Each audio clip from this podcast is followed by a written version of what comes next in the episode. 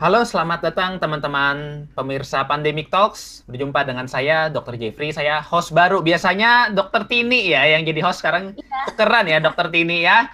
Tukeran. Gimana kabarnya nih Dr. Tini ini? Sehat ya? Baik, sehat untungnya. Dokter Jeffrey sendiri gimana? Iya, alhamdulillah Baik. sehat. Nah, kita nih kan sekarangnya lagi ada mau perayaan ya, tanggal merah nih, minggu depan sekitar tanggal hmm, berapa ya, Dokter? Februari. Hmm, tanggal 12, 12 Februari. Februari kita ada akan ya. memperingati hari raya Imlek. Nah, kita hmm. kepikiran nih, Imlek ini kira-kira bagaimana risikonya saat pandemi ini? Kita tarik ya kalau garis dulu kala, kota pertama yang pernah menghadapi Imlek dalam keadaan pandemi itu kota Wuhan di Cina. Nah, hmm. kalau Dokter Tini sendiri nih, menurut Dokter Tini, pelajaran apa sih yang bisa kita petik dari teman-teman yang berada di Wuhan, di mana dia melalui Imlek dalam keadaan pandemi. Yang bisa kita petik buat ke depannya sekarang ini nih jadi pelajaran kita. Oke, jadi kan kita seperti yang kita ketahui yaitu pandemi awalnya di Wuhan itu kan kasus pertama diduga sejak Desember 2019.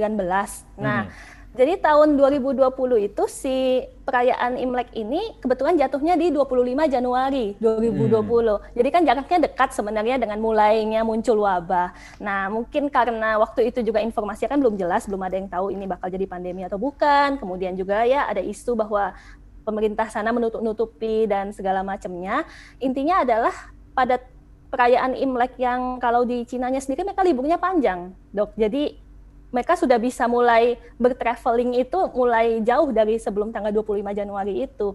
Nah, karena informasi mengenai COVID-19 itu saat itu masih terbatas, maka terjadilah mobilitas penduduk yang masif. Karena di Cina sendiri itu kan penduduknya ya pastinya yang bergerak itu jutaan seperti itu dari satu kota ke kota yang lainnya. Nah, mobilisasi penduduk di perayaan Imlek itulah yang menjadi salah satu driver terbesar, main driver penyebaran wabah di Cina saat itu. Karena pada saat perayaan Imlek itu dari orang-orang yang bekerja di luar biasa mereka akan pulang ke kampung halamannya untuk mengunjungi keluarganya, orang tuanya, seperti itu atau sekedar memanfaatkan liburan dengan berjalan-jalan ke kota lain seperti itu. Dan bukan cuma di Cina saja waktu itu, karena liburnya panjang dan saat itu belum ada pembatasan untuk negara-negara lainnya, mereka banyak yang keluar negeri ke destinasi, destinasi yang misalnya seperti Korea, Jepang, Thailand, Malaysia, Singapura, termasuk Indonesia. Dan itu diduga juga sebagai salah satu faktor utama yang menyebabkan penyebaran wabah menjadi ke seluruh dunia seperti itu.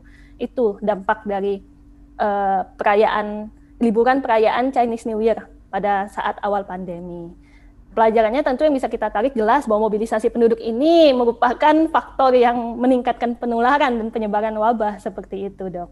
Mm-mm. Oke, jadi kita udah belajar ya dari kejadian di Wuhan satu tahun yang lalu saat Imlek. Ternyata memang benar setelah Imlek karena mereka banyak yang berpergian dan kurangnya informasi sehingga mm. berpengaruh ke peningkatan kasus COVID saat itu ya. Nah, kalau di Indonesia yeah. sendiri kita kan udah anniversary ya COVID-nya ya satu tahun lebih ya, ya kan? Hampir. Ya, oh belum belum, belum belum belum belum satu tahun ya. Namanya dua Maret ya. Iya betul. Uh, kalau worldwide baru udah anniversary. Nah kita yeah. kemarin sempat ngelewatin juga dengan acara-acara serangkaian acara seperti pemilu, kemudian sempat hari raya dan segala macam. Nah apakah mm -hmm. benar dengan liburan-liburan tersebut memiliki mm -hmm. efek terhadap peningkatan kasus di Indonesia? Ya, nah itu kan kita uh, sudah melewati banyak perayaan ya sebenarnya mulai yang dari sejak awal pandemi itu yang paling menurut saya waktu itu juga paling signifikan adalah perayaan Idul Fitri. Kemudian hmm. dilanjutkan juga dengan adanya pemilu, kemudian libur-libur kecil yang pas long weekend, dan kemudian yang terakhir dan menurut saya juga sangat berpengaruh terhadap keadaan kita saat ini adalah liburan Natal dan Tahun Baru kemarin.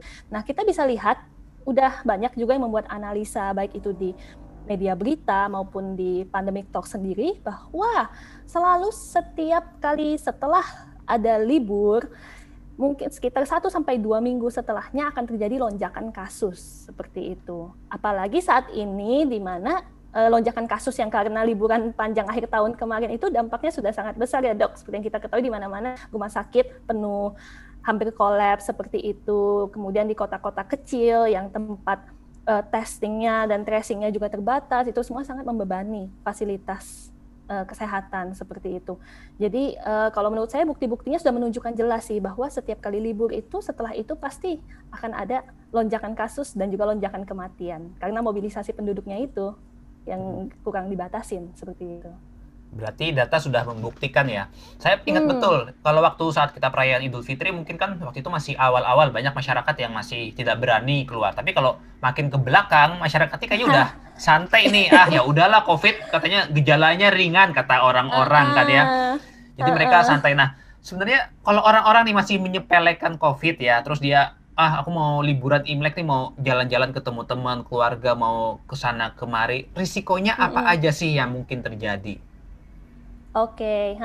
jadi sebelumnya mungkin uh, perlu saya kasih tahu juga dok kalau saya sendiri kan merayakan Imlek juga. Hmm. Nah kebetulan sayanya ini berada di kota yang berbeda jauh banget dari kota tempat orang tua dan keluarga inti saya. Uh, dan saya memutuskan untuk tidak pulang kali ini meskipun sebenarnya saya bisa saja pulang gitu. Jadi saya juga paham gitu ya sebenarnya perasaannya teman-teman mungkin yang lagi nonton yang merayakan Chinese New Year dan kebetulan tidak berada di kota yang sama dengan keluarganya dilemanya apakah mau pulang atau tidak. Nah jadi resikonya apa aja uh, untuk perayaan Imlek ini di tengah pandemi?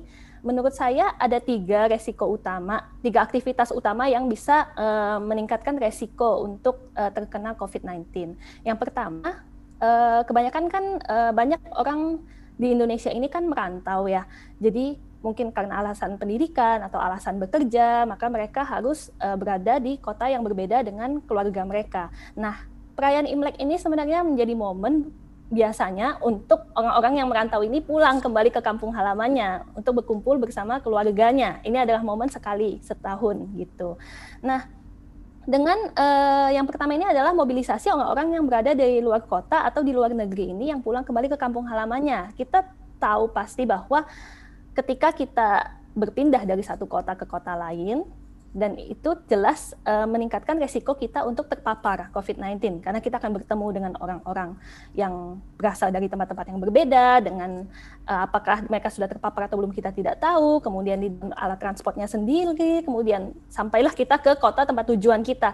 Itu resikonya tinggi sekali sebenarnya. Dan itu sudah dibuktikan jelas dengan tadi mobilisasi penduduk meningkatkan uh, kasus seperti itu. Kemudian yang kedua aktivitas yang saya tahu ini biasanya setelah berkumpul bersama keluarga di malam sebelum Imleknya itu biasanya ada acara makan bersama atau uh, semacam open house seperti itu. Nah, mungkin di kota-kota besar itu biasanya makan bersama ini diadakan di luar, di restoran seperti itu. Hmm, jadi ada jelas ada restoran-restoran yang menyediakan paket untuk makan malam Chinese New Year seperti itu ya. Nah, kenapa ini beresiko? Uh, kita tahu sendiri uh, yang seperti pernah kita bahas juga di Pandemic Talks, ada yang namanya protokol VDJ yang relevan sekali untuk dibahas di uh, tempat-tempat ruang tertutup seperti itu. Nah, restoran ini kan kebanyakan di ruang tertutup. Jadi jelas untuk yang pertama dari VDJ itu yaitu ventilasi, akan uh, tidak bisa dijaga dengan baik kecuali restorannya mungkin ada semacam sistem seperti HEPA filter atau semacamnya tapi saya yakin tidak ya kebanyakan tidak. Mereka biasanya tertutup menggunakan AC nah ini ventilasinya sudah jelas tidak baik dan meningkatkan resiko untuk penyebaran secara aerosol seperti itu. Kemudian dari faktor durasi kan jelas orang makan itu apalagi makan bersama keluarga tidak mungkin sebentar tidak mungkin kurang dari 15 menit pasti minimal juga satu jam belum lagi menunggu makanan disiapkan jadi dari durasinya sendiri ini juga sudah beresiko untuk uh, bisa terpapar virus dalam jumlah yang banyak di waktu yang lama. Kemudian yang terakhir menjaga jarak. Nah, meskipun beberapa di beberapa tempat mungkin uh, sudah ada protokol bagi restoran mengurangi ini kapasitas dari orang yang makan, tapi tetap ada resiko untuk uh, terjadi uh, suatu pertemuan yang tidak memenuhi protokol jarak 2 meter itu. Dan tentu kalau di ruang tertutup sebenarnya dengan penyebaran secara aerosol tidak ada gunanya lagi karena kita sudah tahu ada beberapa laporan kasus juga di luar negeri bahwa di ruang tertutup itu jarak 2 meter itu tidak berlaku, tetap orang yang berada di jarak yang lebih dari 2 meter tetap tertular seperti itu. Kemudian jelas pada saat makan kan kita tidak memakai masker. Nah, jadi ketika masker semua dibuka, kemudian ada seseorang saja yang terkena di dalam restoran itu, maka resikonya akan jadi sangat besar untuk bisa tertular uh, eh, COVID-19 seperti itu. Nah, yang terakhir ini uh, pada perayaan Imlek, biasanya pada hari hanya itu, mereka akan kita akan mengunjungi uh, keluarga dan cenderungnya adalah yang muda mengunjungi yang lebih tua seperti itu. Jadi misalnya seperti saya, saya harusnya biasanya mengunjungi kakek nenek saya gitu atau om tante saya yang uh, sudah biasanya udah berusia seperti itu untuk uh, sebagai tanda penghormatan dari yang lebih muda ke yang lebih tua. Nah, di masa pandemi ini kegiatan ini menjadi sangat beresiko karena seperti yang kita tahu lansia itu resikonya lebih tinggi untuk mengalami gejala yang berat bahkan sampai meninggal kalau misalnya terinfeksi COVID-19. Nah, bayangkan para lansia yang mungkin biasanya tidak terpapar karena mereka kebanyakan berada di rumah, saat ini mereka akan dikunjungi oleh banyak sanak saudaranya yang beraktivitas di luar, yang mungkin berasal dari kota lain, yang mungkin berasal dari negara lain, semuanya datang untuk mengunjungi para lansia yang rentan ini. Nah, jadi resikonya di situ. Bila ada seseorang dari keluarganya yang membawa virusnya, kemudian si lansia ini tertular, maka risikonya akan sangat tinggi buat keluarga kita yang sudah berusia lanjut seperti itu. Jadi itu sih dok resiko-resikonya mungkin yang bisa terjadi di perayaan Imlek gitu.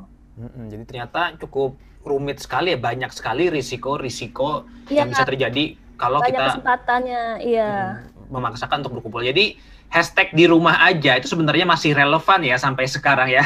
Walaupun iya. sudah sudah jarang disuarakan oleh influencer-influencer. Nah, kalau memang nih, dok, ada orang-orang yang memang dia pengen e-black, ada nggak sih protokol kesehatan? Kan orang Indonesia senang okay. tuh dengan asalkan sudah mematuhi protokol kesehatan. Nah, gimana protokol nih? Kesehatan. Kita meminimalisir deh paling enggak kalau memang yeah. dia mau ketemu dengan keluarganya saat Imlek. Oke, okay. iya. Jadi sebenarnya saya paham juga. Kemarin kan saya sempat bikin semacam kayak polling lucu-lucu aja gitu di Instagram saya juga tentang uh, perayaan Chinese New Year ini. Memang sih ada yang dilema ya, maksudnya mereka mengerti gitu. Ini seharusnya saya tidak boleh berkumpul atau tidak boleh pulang, tapi nanti dibilang kualat, tidak sopan, kurang ajar gitu, nggak silaturahmi seperti itu contohnya.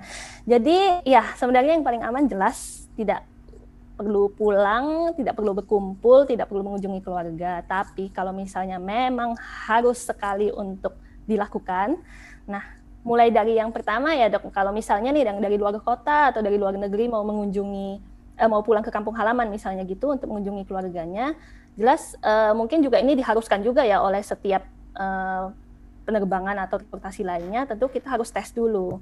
Uh, ada yang mengharuskan harus tes PCR atau mengharuskan tes rapid antigen seperti itu, ya jelas dites dulu. Kalau misalnya hasil negatif, bukan berarti kita akan seterusnya aman dari infeksi COVID gitu, tetap kita harus uh, mematuhi protokol, tetap pakai masker, cuci tangan, menjaga jarak, itu semua dilakukan sampai di tempat uh, tujuan kita dan selama di tempat tujuan kita dan sampai kita pulang kembali ke tempat kita bekerja atau kita sekolah karena kan kita juga tidak mau membawa virus dari sana untuk ke tempat kita berada seperti itu kan.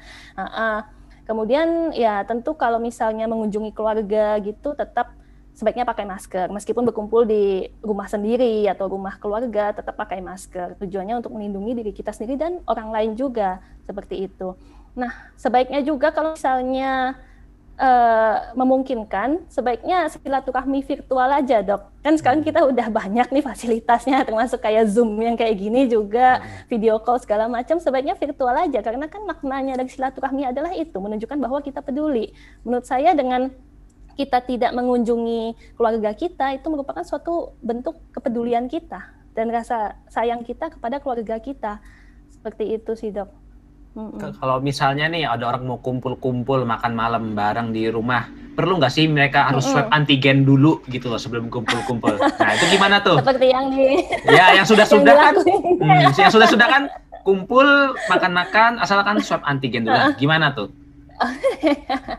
Jadi kan kita tahu ya pertama bahwa swab antigen ini enggak 100% akurat ya. Kan juga tidak ada sih tes yang bisa 100% akurat kalau misalnya negatif sudah pasti 100% tidak lagi terinfeksi COVID kan enggak ya. Uh, uh. Jadi jelas ada celah untuk si rapid antigen ini salah dan kalau misalnya ternyata sial-sialnya itu adalah negatif palsu ya maka resikonya bisa menularkan ke semua orang yang makan bersama seperti itu. Ha -ha. Yang kedua adalah um, tergantung kalau misalnya rapid antigen kan saya baca ada juga yang lakunya beberapa jam sebelum dia datang atau satu hari sebelumnya. Nah yang harus diketahui adalah rapid antigen ini hasilnya hanya berlaku di saat pengambilan sampel di saat di swab begitu di detik itu saja. Jadi kalau sudah selesai di swab, sedetik atau semenit kemudian dia terpapar oleh virus, ya tetap dia terinfeksi COVID meskipun nanti hasil rapid antigennya negatif gitu. Ya menurut saya itu salah satu mungkin salah satu uh, apa ya precaution yang bisa digunakan kalau misal harus banget berkumpul, tapi sebenarnya ya bukan 100% aman juga seperti itu. Saran saya sih tetap jangan berkumpul gitu. Berarti nggak ada jaminan ya negatif bukan berarti aman karena jaminan. masih masih ada risiko. Apalagi kalau yang ngelakuinnya tenaga nggak terlatih tuh, yang ngelakuin ya. swab antigennya.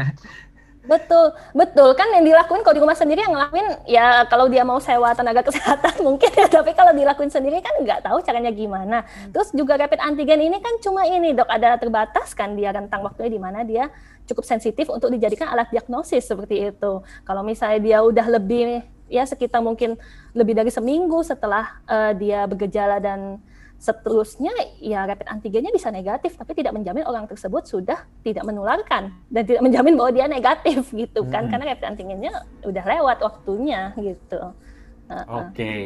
Nah, saya ingat betul nih kalau Imlek biasanya itu ada perayaan yang paling saya suka saya lihat itu barongsai nih. Barongsai oh, kadang iya. kan masuk-masuk tuh ke rumah kan ngambil yeah, angpau. Yeah Nah, ini gimana nih saran buat pemerintah nih gimana apa perlu kita regulasi tuh karena kan kalau ada barongsai biasanya kan rame tuh anak-anak suka juga hmm, nonton.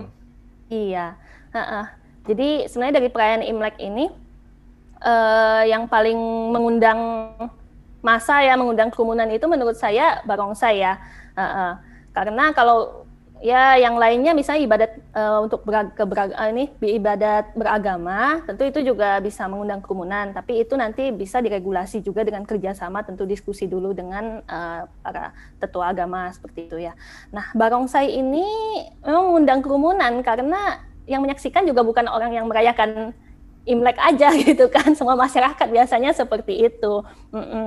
Nah kalau dari saya kan jelas kita sudah tahu salah satu protokol kita adalah menghindari kerumunan dari 5M itu menghindari kerumunan, menjaga jarak. Nah jadi semua aktivitas yang mengundang kerumunan menurut saya untuk selama pandemi ini tentu uh, harus dipertimbangkan resikonya jadi kalau misalnya memungkinkan, ya sebaiknya tidak diadakan seperti itu. Karena itu juga bukan apa ya, bukan event yang sebenarnya uh, wajib ada gitu di dalam perayaan Chinese New Year. Sebenarnya tidak. Uh -uh. Itu adalah event ya perayaan untuk kegembiraan aja. Jadi ya menurut saya sih jangan sampai momen-momen yang harus bersuka cita malah jadi berduka cita karena setelah Chinese New Year terus ternyata ada lonjakan kasus, lonjakan kematian seperti itu kan tidak baik jadinya begitu. Jadi kalau menurut saya ya event-event yang mengundang kerumunan sebaiknya dari pemerintah mungkin mempertimbangkan untuk uh, dihapus aja untuk selama pandemi ini seperti itu. Dan tentu uh, harapan saya sih pemerintah bisa lebih ketat ya untuk soal mobilisasi ini masyarakat. Jadi jangan sampai kita kecolongan seperti event-event yang sebelumnya begitu, Dok jadi ya harus bersabar ya. Semoga sih harapannya tahun depan benar-benar udah bisa terkontrol. Jadi bisa kumpul secepatnya dengan keluarga tanpa ya, ada rasa khawatir ya. Oh, uh, ya saya ngerti sih. Soalnya kan juga banyak yang sudah terisolasi selama satu tahun penuh, kangen gitu ya. Kayak, Yuh, mau sampai kapan seperti ini begitu. Tapi uh, kalau kita mempertimbangkan resiko dibanding dengan manfaatnya, tentu kita harus bisa mengambil langkah yang tepat seperti itu. Hmm. Oke nih, pertanyaan iya. terakhir buat Dokter Tini ya. Kita tahu kalau yang udah pernah mengalami kan tahun lalu di Cina. Nah, kalau tahun ini sendiri, iya. Cina sebagai sebuah negara yang udah berpengalaman, mereka melakukan apa nih di negaranya untuk mengantisipasi lonjakan kasus COVID? Oke, jadi uh, Cina ini sebenarnya kalau di bahkan di Wuhannya sendiri termasuk yang sudah berhasil mengendalikan pandemi ini. Karena setahu saya Wuhan juga nggak tahu kalau sekarang, tapi dia sempat uh, masyarakatnya bisa beraktivitas normal kembali gitu, kumpul-kumpul, nggak perlu pakai masker karena kasusnya sudah terkendali. Nah, pemerintah Cina, kalau yang saya baca dari ada beritanya di BBC itu, jadi mereka meskipun hitungnya sudah terkendali, tapi mereka tetap berusaha untuk menekan mobilisasi penduduknya karena mereka juga harusnya sadar kalau misalnya pandemi ini tentu akan bisa naik kembali kasusnya kalau mobilisasi penduduk tidak dibatasi. Nah, caranya mereka macam-macam, Dok. Jadi uh, mulai dari mereka melakukan uh, promosi. Jadi dalam bentuk spanduk, dalam bentuk iklan-iklan untuk mengencourage para masyarakatnya untuk tidak pulang ke kampung halaman gitu, tidak melakukan perjalanan keluar kota. Jadi harus tetap stay saja di kota tempat mereka berada. Nah, kemudian kebijakan lainnya untuk eh, kota-kota uh, yang terdapat kasus uh, eh, COVID-19 apabila mau melakukan perjalanan keluar kota, menurut yang saya baca di artikel tersebut, mereka diharuskan untuk tes PCR jadi tes PCR dulu uh, selama minimal tujuh hari sebelum mereka berangkat. Kemudian sesampainya mereka di tempat mereka berada, meskipun mereka tadinya negatif, mereka tetap harus isolasi 14 hari di tempat tujuan mereka. Jadi tidak boleh berkumpul bersama keluarga, tidak boleh bertemu orang lain. Nah, hal ini tentu efektif karena kan tujuan orang pulang itu adalah berkumpul bersama keluarga. Jadi kalau misalnya udah pulang terus tidak bisa berkumpul bersama keluarga, ya ngapain pulang gitu kan seperti itu. Kemudian yang lainnya juga ada beberapa kota yang uh, mempraktekkan kalau untuk kota-kota yang tidak ada kasus COVID nih, mereka memberikan uh, insentif untuk masyarakatnya yang tidak pulang atau tidak pergi keluar kota seperti itu. Cukup besar tadi ada juga uh, pemerintah kota yang memberikan sekitar kalau dirupiahkan tuh 2,1 juta untuk setiap orangnya yang tidak pulang seperti itu. Kemudian juga mereka memberikan uh, fasilitas yang lain kayak seperti uh, layanan kesehatan gratis, bahkan tiket untuk masuk ke tempat wisata karena di kota mereka yang tidak ada kasus ini, mereka memberikan tiket gratis bagi orang-orang penduduk sana yang tidak pulang, tidak pergi keluar kota seperti itu. Uh, jadi mereka berusaha sekali untuk menekan supaya masyarakatnya tidak melakukan perjalanan baik itu ke kota lain maupun ke negara lain. Seperti itu sih dari pemerintah Cina-nya. Jadi menurut saya mungkin ada beberapa yang bisa kita tiru juga dari pemerintah kita sendiri. bagaimana caranya mempromosikan supaya masyarakat yang merayakan Imlek ini tidak melakukan perjalanan keluar kota. Seperti itu, Dok. Menarik ya ternyata ya dari strategi pendekatan di Cina yang sampai ada insentifnya segala. Nah ini semoga bisa jadi pembelajaran juga buat pemerintah di Indonesia ya tentang bagaimana sih penerapannya karena di Cina mereka sudah belajar banyak, kita juga harus bisa mengadaptasi apa-apa yang kira-kira kita bisa lakukan di sini ya. Iya, apalagi kan bahkan mereka sudah terkendali aja mereka masih begitu. Kitanya kan di sini ya kita tahu sendiri sudah kondisinya tidak jauh dari terkendali gitu ya di sini. Jadi menurut saya pemerintah kita seharusnya lebih strict uh, dalam usaha menekan penyebaran ini. Hmm -hmm. Betul sekali, masih endorse first wave ya kita ya.